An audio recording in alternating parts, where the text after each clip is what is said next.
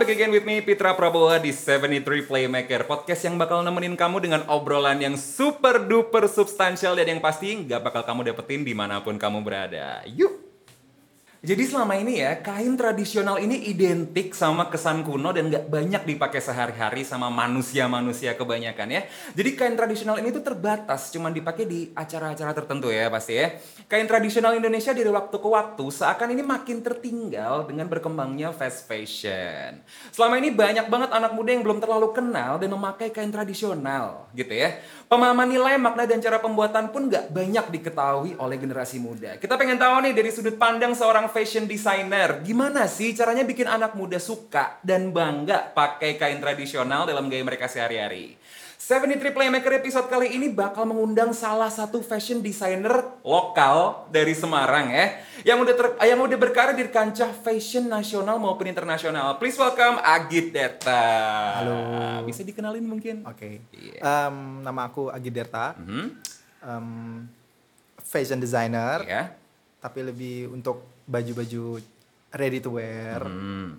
Em, anak-anak sama wanita. Oke. Gitu. Uh, boleh tahu nggak Mas Agit ini nih udah sejak kapan berkarir di fashion industry? Oke. Hmm. Em, aku sudah dari tahun 2016 akhir. Mhm. Tahun 2016 akhir itu kebetulan lulus sekolah fashion. Mhm. Sekolah fashion terus untuk memutuskan untuk bikin bisnis sendiri gitu di dunia fashion eh, untuk baju-baju ready to wear Oke. seperti itu. Berarti udah kurang lebih sekitar lima tahun. Sekarang 2016. Iya, Lima. lima, Lima tahunan. Udah lima Ah, ah. tahunan, sudah sekitar lima tahunan. Ya masih merintis sih sebenarnya. Em, dan terus semoga aja terus berkembang. gitu. Oke. Dengar-dengar nih Mas Agit dulu kan kuliahnya kalau nggak salah di jurusan geologi ya? Iya benar. Ah, kok bisa nyebrang jadi fashion designer gitu loh? Mulai kapan sih bener-bener tertarik buat yang namanya baju-bajuan gitu? Oke, Hmm. kalau untuk tertarik di dunia fashion Hmm. itu sebenarnya waktu aku masih kerja di geologi, waktu itu Hmm. kerja di Jakarta Oke. eh, tahun 2014, Hmm. eh 2013 2014 kebetulan waktu itu iseng-iseng. Hmm. Tapi kalau untuk gambar dan em, mencari tahu tentang fashion itu sebenarnya udah lama sih. Aku Hmm. suka gambar tuh dari kecil sebenarnya gitu kan. Cuma kebetulan orang tua kan nggak pengen anaknya masuk di dunia yang fashion gitu, Hmm. tapi lebih pengen eh, bekerja di kayak kantoran Ah, kayak gitu kan. Make sense sih, Yes. semua orang tuh tuh kayak gitu. Iya ya. benar. Eh, apalagi orang tuh pengen kerja di PNS gitu kan, Hmm. ya. tapi memang kayaknya passionnya nggak di situ gitu. Iya. Sempat kerja sekitar kurang lebih eh, dari tahun 2010 sampai 2015 Mhm. di geologi. Mhm. Em, banyak sih pengalamannya, Tap- tapi akhirnya memutuskan untuk terjun di dunia fashion itu tahun 2016 Hmm. gitu kan. Berani mengambil keputusan sih. Mhm. Kayak sebenarnya itu berat sebenarnya awalnya, Mhm. tapi daripada kerja nggak sesuai dengan passion ya iya kan. kan, beban jatuhnya kan. Iya, Ah. walaupun mungkin uangnya lebih banyak, Mhm. tapi le- bekerja sendiri itu kayaknya lebih lebih seru sih, lebih tertantang gitu. Oke. Apalagi sesuai dengan passion kita Ah, gitu. Apa sih yang bikin Mas Agit nih lebih yakin untuk akhirnya ninggalin dunia karir, Iya. dunia kantoran ya, Iya. buat beralih ke kerja sendiri? Yang bikin yakin tuh kayak gimana? Em, yang bikin yakin waktu itu karena waktu pas tahun 2014 itu di dunia geologi itu pas masa-masa resisi uh, batu bara ya kan, Mhm. yang batu bara harganya turun anjlok, Mhm. terus berani ngambil keputusan kayaknya ini agak susah ya gitu. Eh, gimana kalau nggak berbisnis aja sih gitu, Mhm. apalagi yang berbisnis sesuai dengan passion kita gitu kan. Ya udah akhirnya sekalian aja waktu itu langsung beran- memberanikan diri gitu. Mhm. Walaupun awalnya orang tua menentang sih, orang tua Hmm. menentang untuk itu. Tapi aku menunjukkan kalau aku pilihanku tuh nggak salah gitu. Mhm. Ya dengan eh, banyak ngikutin apa ya kayak waktu awal tuh ikutin lomba segala Hmm. macam menang segala macam pergi ke luar negeri kayak gitu. Hmm. Terus akhirnya orang tua ya sudah menerima itu sih kayak Hmm. oke mungkin memang itu jalannya sih. Oke, kan kita tahu sendiri Mas Agit ini kan uh, fashionnya lebih ke arah yang heritage ya, ketimbang yang very very modern gitu. Em, Iya sebenarnya aku lebih ke modern sih. Oh, Yes. Kalau untuk heritage itu untuk baru-baru ini aja sih. Hmm. Untuk mengolah kain tradisional ya, Ah, ah. terutama ya kan sesuai dengan tema sekarang ini Mhm. kan.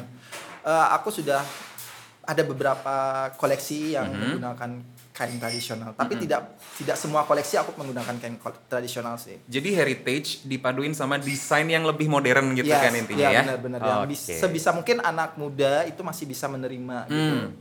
Kan kalau kesan baju-baju apa ya, yang heritage yang batik walaupun ataupun tenun itu kan Mhm.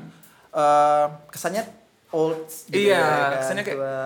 that's so yesterday Yes, gitu nggak gitu sih? ya. Heeh. Nah ya itu sebenarnya juga PR se- seorang fashion designer sih Mhm. gimana caranya bikin baju yang tadinya terlihat old tapi Mhm. anak muda mau make. gitu. Oke. Yes. Ya mungkin dengan cara eh, apa ya memperbarui gaya style Mhm. eh, yang mengikuti anak muda banget gitu. Hmm. Mungkin dengan penggunaan jacket terus mungkin crop top Mm-mm. tapi tetap dengan ada kain tradisionalnya seperti itu. Ngikutin uh, bentuk-bentuk yang ada di pasar gitu ya? Iya. Oke.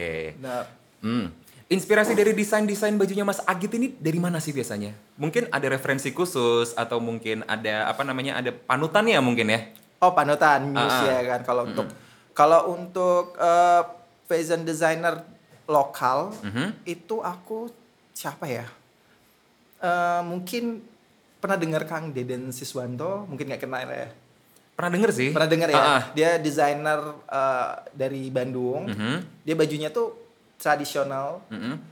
Eh, maksudnya penggunaan bahannya tradisional tapi dia mix and match bahannya itu bagus gitu. Hmm. Kan kadang ada orang yang ketika mix and match baju-baju atau kain-kain tradisional tuh jatuhnya ngalah norak ya Iya. kan. Nah, tapi kalau dia itu pintar banget untuk mix and match gitu. Hmm. Nah, yang kayak gitu-gitu tuh bisa jadi kayak muse aku panduan aku kayak oh kayaknya kain ini bagus dipasangin dengan ini nih kayak Mhm. gitu. Ya kayak gitu sih. Terus ya seperti itu sih. Mhm. Kalau untuk luar, aku mungkin lebih ke siapa ya? Keluar itu, hmm, Alexander McQueen. mungkin stylenya iya. Ah. Alexander McQueen. Aku lebih senang yang Extravagant yes. gitu ya. Sebenarnya Ah. nggak extravaganza juga sih. Yang kalau yang Alexander McQueen yang sekarang itu lebih ready to wear tapi masih tetap ada ciri khasnya Alexander Iya, McQueen sih. ini kan potongannya yang Yes. very very edgy gitu Iya, ya. iya, iya. Aha. Eh, boleh tau nggak sih kalau misalnya bikin baju ya, Hmm. bikin pakaian uh, cloth in general Yes. itu proses kreatifnya gimana? Proses kreatif. Boleh dikasih tahu mungkin? Eh, proses kreatif itu kan kalau kita bikin suatu desain itu cari inspirasi sih. Mhm. Inspirasi itu penting banget. Basic dari segala or- seorang fashion designer tuh Mhm. kita harus punya inspirasi Em, mencari tema Mhm. kayak kali ini aku pengen ngeluarin baju apa sih gitu. Mhm. Tapi tetap dengan eh, gaya kita gitu. Mhm. Untuk zaman sekarang itu untuk dikatakan originalitas itu susah sih Iya. karena hampir semua orang apalagi fashion designer itu eh, pernah buat gitu Mhm. tapi tergantung lagi kembali lagi ke kita gitu Mhm.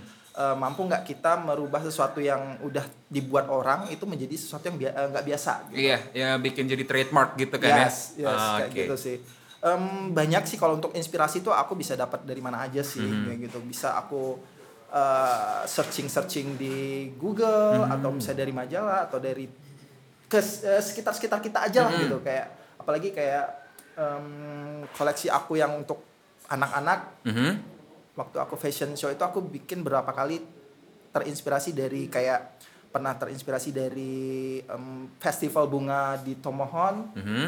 terus terus juga terinspirasi dari kreativit apa ya, uh, anak-anak gitu anak-anak Hmm. yang suka main Hmm. suka uh, bereksplorasi berpetualang Hmm. gitu. itu tuh bisa juga jadi Yang kayak very active Yes, gitu ya. atraktif Ah. gitu tapi tetap dengan menggunakan em, ada sentuhan Indonesianya gitu Hmm. seperti itu sih Oke. Kan eh, ngomongin lagi soal Covid ya. yes Covid ini kan semua nggak cuman nggak cuman yang F&B, nggak Yes. cuman yang kerja kantoran itu kan semua ya terkena hit. dampaknya ya. Ah, ah, benar Kalau dari fashion designer sendiri tuh ada nggak sih kira-kira dampak yang benar-benar substansial yang bikin kayak oh what gitu loh. pasti Ah, ah. pasti banget sih Mm-mm. apalagi eh, pakaian mungkin pakaian memang primer ya kan Mhm. tapi kan untuk fashion designer apalagi kalau yang ready to wear deluxe istilahnya Mhm. yang bajunya itu nggak biasa Mm-mm. itu pasti kena banget soalnya orang mikir untuk beli baju ngapain beli baju yang aneh-aneh sih untuk di Mhm. masa yang se- seperti sekarang Apalagi ya kan? semua orang tend to stay at home ya. Yes, Ah, ah. eh, paling orang beli baju yang bener-bener ready to wear yang nyaman dipakai Mhm. gitu kan. Nah itu pasti kena banget sih untuk untuk fashion designer ya yang bajunya tuh bukan baju pada umumnya lah Mhm. ya gitu pasti kena banget kerasa sih tapi how to survive ya macam-macam sih Mhm. eh, ada teman aku yang contohnya teman aku yang dia kerja eh, bikin usaha lain kayak Hmm. gitu. Kalau aku mungkin bertahan dengan bisa aku ngajar. Aku kan Oh. kebetulan juga sebagai pengajar Ah. untuk fashion design sih Hmm. kayak gitu. Jadi mentor ya? Yes. Iya. eh, fashion design gambar kayak Hmm. gitu. Masih ada keahlian yang bisa diandalkan lah gitu Hmm. selain itu gitu. Walaupun sekarang fokus eh, bajuku juga juga di made by order juga Hmm. ada kayak gitu sih. How to survive. Berarti bikin kebaya-kebaya juga dong ya? Em, kalau kebaya aku eh, beda sih. Mhm. Kebaya itu aku lebih ke baju-baju em, kalau beberapa untuk show. Mhm. Kayak ada permintaan orang bikin untuk nyanyi, Mhm. bikin baju. Tapi aku bukan baju kebaya sih, bukan khusus baju kebaya. Oke. Gitu. Oke, balik lagi ke ngomongin soal fashion ya. Yap. Uh, tren desain fashion di Indonesia sekarang ini yang rame tuh kayak gimana? Mungkin buat kita orang awam yang emang nggak terlalu ngikutin fashion ya, maybe Yap. ya. Uh, uh, Bisa dikasih tahu. Kalau sekarang Mhm. itu apalagi setelah COVID ini Mhm. orang lebih cari yang namanya kenyamanan. Mhm. gitu. Eh, bikin baju yang nyaman, Mhm. yang bisa dipakai em, segala kondisi sih sebenarnya. Hmm. Segala Panas, Bisa- dingin, Mm, hujan. Enggak juga. Maksudnya tuh untuk untuk stay di rumah Ah. atau untuk pergi keluar kayak gitu. Mhm. Bisa dipakai gitu. Mhm. Kan beberapa kali aku lihat eh, pernah lihat orang ke mana? Ke mall atau ke mana gitu pakai Hmm. baju yang mungkin baju kayak piyama Mhm. tapi tetap stylish Hmm. gitu. Itu kembali lagi gimana cara kita men-styling supaya baju itu Oke. tidak terlihat seperti baju tidur kayak gitu ya kan. ada itu Ada sebenarnya ya orang pakai baju tidur ke mall ya, berani. ada ada berani dia. berani berani pernah lihat seperti Hmm. itu sih. Tapi cara kita men-styling aja sih supaya tidak terlihat itu seperti baju tidur. Hmm, Gitu. oke oke. Dalam desain baju yang dibuat sama Mas Agit ya, seberapa banyak sih porsi unsur vintage atau heritage, Heritage. yang dipakai? Mungkin dari kain atau dari elemen lain? Mungkin ada ad- ada certain kind of mixture yang mungkin kita nggak pernah kepikiran sebelumnya gitu. Oke, eh, kalau untuk koleksi anak-anak Mhm. itu tahun 2017, aku pernah bikin menggunakan kain batik, Ah, tapi batiknya aku mix sama kain eh, fabric lain, hmm. fabric yang mungkin polos, tapi supaya tidak terlihat em, terlalu jadul, Mm-mm. apalagi untuk anak-anak ya. Iya. Kalau anak-anak pakai batik, mungkin bisa jadi lucu kalau desainnya ya Hmm. tergantung desainnya. Tapi kan eh, bagaimana caranya kain batik itu tidak terlihat jadul. Hmm. Nah, dengan cara memix dengan bahan-bahan yang lain, terus kombinasi pemilihan warna juga harus tepat. Mm-mm. Karena kan kalau kita tidak bisa mengkombinasikan warna batik kan full color ya kadang Iya. ya kan. Ada yang full color, ada yang eh, warnanya tertentu yang Hmm. mungkin biru putih. Mm-mm. Nah, itu gimana cara kita memix kain tradisional sama kain yang lain dari tradisional supaya terlihat tidak norak sih seperti itu. Makanya kalau misalnya beberapa yang yang aku punya ya, eh, batik atau kain itu kan dibikinnya paling standar ya. Iya, Walaupun banyak banget motifnya macem-macem dan kadang tuh batik nggak nggak nggak sama satu sama lain Hmm. Iya. kan. Tapi tetap ngeliatnya kayak Iya benar sih. Benar gitu loh. Em, gini, em, kalau kita batik ya, batik itu Hmm. mungkin kalau untuk mengikuti pasar nasional lah ya, Hmm. em, global lah ya kan. Eh, kita bisa bikin yang namanya pattern dari batik itu sesuai dengan kalau kita punya kerjasama sama pengrajin batik. Iya. Kebetulan koleksi aku yang terakhir tahun 2020 kemarin itu untuk capsule collection aku eh, mungkin lebih ke resort ya, resort collection. Itu aku menggunakan kain batik kebetulan kerjasama sama pembatik dari Semarang. hmm, di mana itu pembatik Semarang? Belum tahu. aku teman aku tuh punya batik namanya Wastra Olive Wastra Batik. Mhm. Dia itu khusus batik-batik Semarang. Hmm. Sebenarnya nggak khusus batik Semarang aja, tapi kita bisa request on request uh, motif gitu. Hmm. Kebetulan waktu pas koleksi terakhir itu aku pengen bikin apa ya batik yang nggak pada umumnya Hmm. motifnya ya kan. Nah, uh, dia punya yang namanya motif daun jarak, terus motif Oh. em, apa lagi kemarin terakhir itu ya Eh, pecahan kaca Hmm. dia bisa bentuk kayak mozaik Hmm. kayak gitu terus seamless sih gitu yes ya. Ah. bukan kalau batik-batik yang batik-batik yang sekarang pada umumnya itu kan motifnya kayak motif-motif yang sering Iya, dibuat ya kayak kan, di, di recycle ya gitu kan. Nah kalau temen aku tuh bisa bikin batik on request gitu. Hmm. Gitu. Jadi kayak aku bisa, aku pengen batik kayak gini nih gitu. Hmm. Eh, kayak motif beras utah, motif Oh, beras utah, hmm. tau kan? Nah, Orzo pasta. ya kayak gitu. Jadi kesannya itu kayak kayak nggak batik, tapi itu Hmm. batik gitu loh. Mm-mm. Jadi walaupun kamu bikin kemeja dengan motif yang kecil terus Mhm. uh, seamless itu menurutku oke sih ketimbang motif yang gede-gede yang uh, terlalu terlihat batik Mhm. kayak gitu. Itu yang bikin orang agak malas pakai batik. Apalagi khususnya yang muda ya kan. Iya. Karena aku personally juga bukan orang yang terlalu senang pakai batik. Mhm. Tapi aku bagaimana caranya supaya aku juga senang gitu. Iya. Nah, aku mulai gitu, mulai bikin uh, batik yang sekiranya aku mau pakai dulu. Mhm. Mungkin kalau akunya mau pakai, mungkin aku bisa jual. kayak Iya. Gitu. Karena kalau misalnya bikin sesuatu, kalau misalnya kita sendiri nggak terlalu suka, mau dilempar keluar pun juga kayak nothing kan Iya, ya. benar banget, Iya kan? benar banget. Nah, di kayak dilihat-lihat di sosial media ya, apalagi di TikTok, di Instagram gitu Ya. gitu kan ada banyak banget yang anak-anak sekarang let's say mbak-mbak mas-mas gitu suka banget pakai kain Ah, gitu. iya, kan? Di- iya, iya. dijadiin ini apa namanya? Skirt Ya. atau mungkin dijadiin hoodie and Ya. stuff like that gitu. Di JFV 2020 itu kan sempat dikampanyein ya. Yes. Uh, biar para Gen Z atau mungkin beberapa milenial itu ya lebih mencintai kain tradisional. Ya.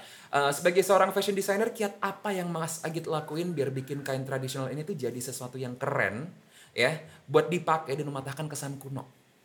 Ah, itu tadi. Hmm, aku berusaha sebisa mungkin bikin baju batik itu yang stylenya sih, stylenya. Stylenya tuh lebih ke anak muda. Kayak mungkin jaket, Mm-mm. mungkin em, beberapa orang suka memix and match kain batik tapi tabrak warna yang mungkin, Ah, ah. mungkin- banyak tuh sekarang. iya kan Iya. tabrak warna tabrak motif Mm-mm.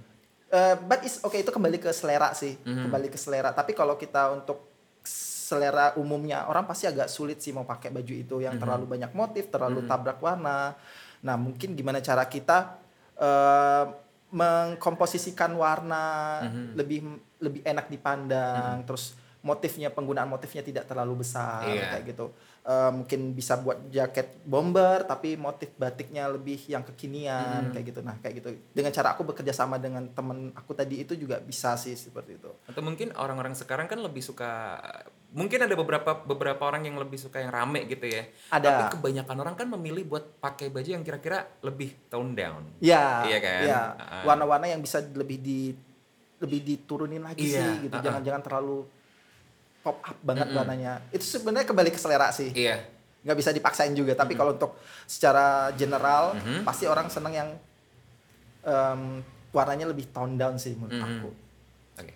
Em, buat tahun 2021 sekarang nih ya, Hmm. sama mungkin let's say proyeksi ke 10 tahun ke depan ya. Hmm. Kira-kira fashion designer yang apa namanya mengedepankan unsur tradisional, Hmm. heritage, vintage gitu-gitu tuh bakal apa namanya naik lagi atau mungkin kayak bergeser sama tren-tren yang baru nantinya. Em, mungkin Dari proyeksi Mas Agit sendiri pasti. Oke, kalau untuk Indonesia sendiri, Mhm. menurut aku masih bertahan sih untuk untuk eh, tradisional itu Mhm. kayak gitu. Eh, pernah mati gak sih? Iya nggak bakal sih menurut aku ya. Iya. Karena juga ini aku pernah lihat desainer luar, Mhm. aku lupa merek apa ya. Dia udah terkenal sih, Mhm. tapi dia menggunakan kain endek Bali. Hmm. Eh, hmm. Christian Dior kalau nggak salah, aku lupa.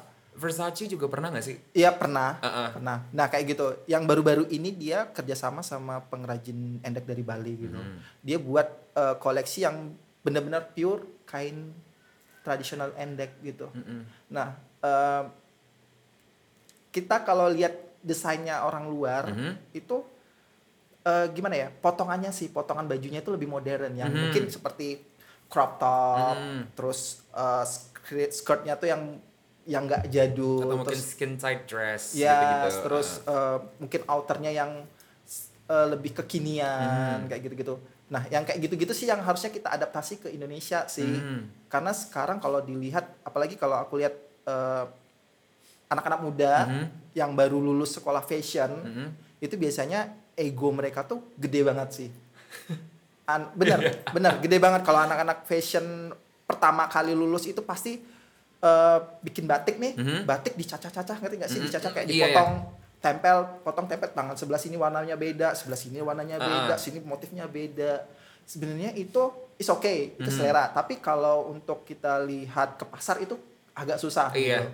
Karena terlalu ini nggak sih terlalu Iya benar. Ah. Aku selalu melihat itu. Jadi ke waktu aku ngajar di Susan, Mhm. itu aku selalu mengingatkan ke eh, teman-teman ya Mhm. atau yang ikut belajar di kelas aku, Mhm. sebisa mungkin kalau mau pakai kain tradisional itu sebisa mungkin jangan terlalu banyak memix and match eh, motif yang sekiranya itu nggak bisa kita mix gitu. Mhm. Kayak ada orang yang pintar, ada teman aku dia pintar nge-mix bahan, Mhm. bisa nge-mix eh, apa namanya motif, Mhm. tapi jadinya terbagus. Tapi kan sense of orang-orangnya beda-beda ya. Iya.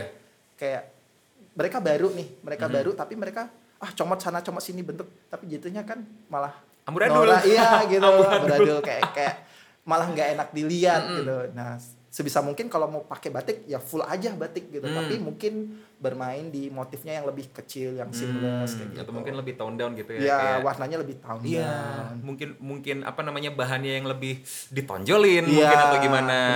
pemilihan Batik tuh bisa bahan. dari bludru nggak sih? Aku tuh. Kenapa? Batik tuh bisa pakai bludru nggak sih? Ah, aku belum Velvet. Belum pernah nemu sih. Ah, Tapi kalau yang sering aku pakai itu katun, hmm, terus rayon, mm-mm. terus Silk. silk ada, Ah, ada. Pengrajin yang teman sama teman aku tuh pernah bikin batik yang dari silk mhm. kayak gitu. Tapi kalau bludru aku belum pernah lihat sih. Kayak susah juga mungkin ya di gambarnya mungkin nggak bisa hancur ntar kalau misalnya kena air panas. Mungkin ya ada bahan-bahan spesifik tertentu Hmm. sih. Kalau untuk pembatik gitu, mungkin ba- bahan yang bisa nyerap. Mungkin kalau untuk sintetik kayaknya nggak bisa deh. Hmm. Oh, kenapa tuh? Eh, polyester Polyester, kan, tau ah. kan kalau bahan yang das- bahan dasarnya polyester mungkin dia tidak bisa nyerap eh, apa namanya pewarna dari batik gitu mungkin tertentu Polyester nilon juga mungkin ya. Mungkin dia lebih ke yang benar-benar katun gitu Ah. benar-benar yang alam Mm-mm. itu mungkin baru bisa untuk digambar untuk mungkin penyerapan penyerapan pewarnanya Mm-mm. kali ya yang tergantung bahannya sih IPA sekali ya. ya Kalau buat Mas Agit sendiri nih, em, bakal ada upcoming project nggak sih deket-deket ini? Eh, ada Apa tuh? Eh, kebetulan rencana sebenarnya rencananya itu aku fashion show untuk baju anak-anak Mhm. itu bulan Januari kemarin Mm-mm. di Jakarta Mhm. tanggal 16 harusnya Harusnya. cuma karena PSBB ya kan akhirnya diundur jadi bulan Maret Besok dong berarti ya, ya. Maret akhir Maret sih Ah. rencana itu di Jakarta sih aku mau ngeluarin koleksi baju anak-anak terbaru Mhm. tapi kebetulan untuk baju anak-anak yang ini aku tidak menggunakan kain tradisional Mhm. tapi aku mengangkat eh, mengangkat cerita tentang anak-anak tradisionalnya gitu. ada Ah. cerita-cerita anak gitu Folklore, ya, folktale. ya nah, itu nanti adalah setelah rilis kali Mhm. setelah keluar baru aku kasih judul segala macam Mhm. kayak gitu. Kan bakal rilis yang buat anak-anak nih. Ya. Kalau buat yang dewasa kapan, Bang? kalau untuk yang dewasa eh aku terakhir baru kemarin sih jadi belum belum ada rencana sih tapi mungkin pertengahan tahun sih Pertengahan tahun ini ya. Iya, pertengahan tahun ini aku ngeluarin untuk baju dewasa Mm-mm. tapi lebih ke aku handmade sih kayak gambar gitu Hmm. untuk kayak jaketku ini kan aku gambar sendiri Hmm. gitu nah aku pengen ngeluarin yang season keduanya gitu Re- apa tapi mungkin di combine juga bisa bisa aja sih aku combine dengan eh, batik atau Hmm. kain tradisional lain sih gitu Oke. Kan tadi sempat eh, bicara soal apa namanya? Mas Agit ini keluar dari pekerjaan lamanya, Iya. terus akhirnya memutuskan buat go fully head first with it. yes Iya kan? Ah. Mungkin ada pesan-pesan gak sih buat orang-orang di luar sana yang kepikiran buat kayak, eh kerja apaan sih gitu. Mending bikin sendiri gitu kan. Ada gak sih mungkin kiat-kiat khusus atau mungkin pesan-pesan atau mungkin kayak jangan sama sekali. Eh, mungkin lebih ke mantapkan niat dulu sih Hmm. kayak kamu yakin nggak sih gitu kalau Hmm. kamu nggak yakin mending nggak usah Iya. gitu karena kalau setengah-setengah sayang kitanya juga sih maksudnya Mm-mm. eh, percuma gitu kalau Mm. setengah-setengah kayak gak jadi Mm. gitu mantapin diri aja dulu sih yakinin kalau memang udah 100% yakin Mhm. lakuin gitu Ah. tapi yang yang pasti harus 100% fokus gitu Mm-mm. kayak gitu sih kalau aku Ada pesan-pesan, kesan-kesan buat orang-orang yang mungkin ah kayaknya harus beli baju di saya gitu. Eh, mungkin buat em, anak muda nih Mhm. karena memang targetku kan sebenarnya anak muda ya Mhm. apalagi koleksiku yang terakhir eh yang tahun 2020 bulan Juli kemarin Mhm, itu kan memang targetnya tuh buat anak muda mhm, yang pengen tampil beda mhm, yang kekinian lah Yeah. yang pengen ada sentuhan artnya mhm. ya bisa lah gitu kontak aku gitu Iya. Baru nomor teleponnya ya. Mana tahu ya kan. Mungkin jaket-jaket yang Mhm. jarang orang punya Mm. gitu Mungkin bisa dikasih tahu ini eh, plugnya Mas Agit bisa Ah. dikontak di mana aja. oh mungkin di Instagram sih Mm-hmm. aku jualan di Instagram di Agiderta Gafar Mhm. atau di GYD underscore Agiderta di situ ada koleksi-koleksi aku sih Oke. Um, so to top it all up ya, mungkin ada apa namanya uh, pesan-pesan buat ayo anak muda gitu ya. Uh, Pakai batik, uh, lestarikan apa yang ada ya budaya ya. ya Lestarikan produk-produk Indonesia. ada mungkin pesan-pesan dari Mas Agit sendiri?